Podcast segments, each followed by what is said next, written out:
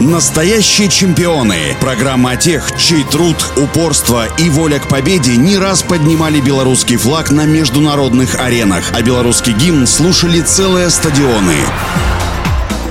Всем доброго дня, у микрофона Василий Данилов.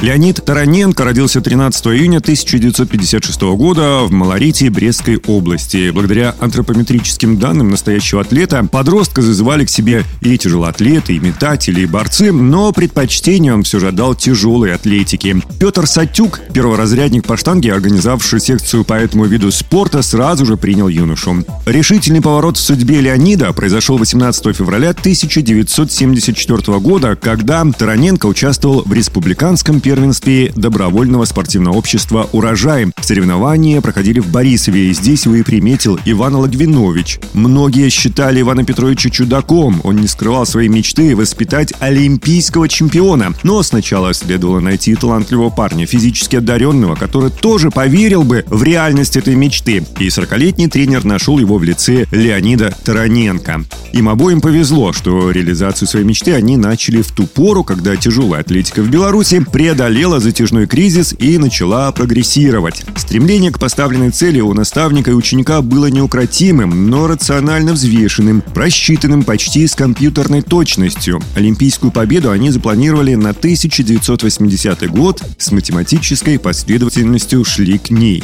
В 1979-м Леонид Тараненко выиграл спартакиаду народов СССР, на чемпионате мира занял третье место. В мае 1980 года Леонид обновил два мировых рекорда рекорда на первенстве Европы. 29 июля 1980 в универсальном зале Измайлова, где штангисты сражались за звание олимпийских чемпионов, на помост вышли атлеты первого тяжелого веса. Наш земляк буквально расправился с главным соперником, выдающимся болгарским мастером Валентином Христовым. Минчанин увенчал блистательный успех двумя мировыми рекордами. В 1992 году на летних Олимпийских играх в Барселоне Тараненко завоевал серебряную медаль во втором тяжелом весе. Он установил несколько рекордов планеты, отдельные из которых не побиты до сих пор. В книгу рекордов Гиннесса занесены мировые рекорды Леонида Тараненко, установленные им в 1988 году в австралийской Канберре на Кубке супертяжеловесов. В 1996 Леонид Тараненко завершил спортивную карьеру. В настоящее время работает в Минске спортивным консультантом и тренером. Ну а у меня на сегодня все. Желаю всем крепкого здоровья и побед во всех ваших делах и начинаниях.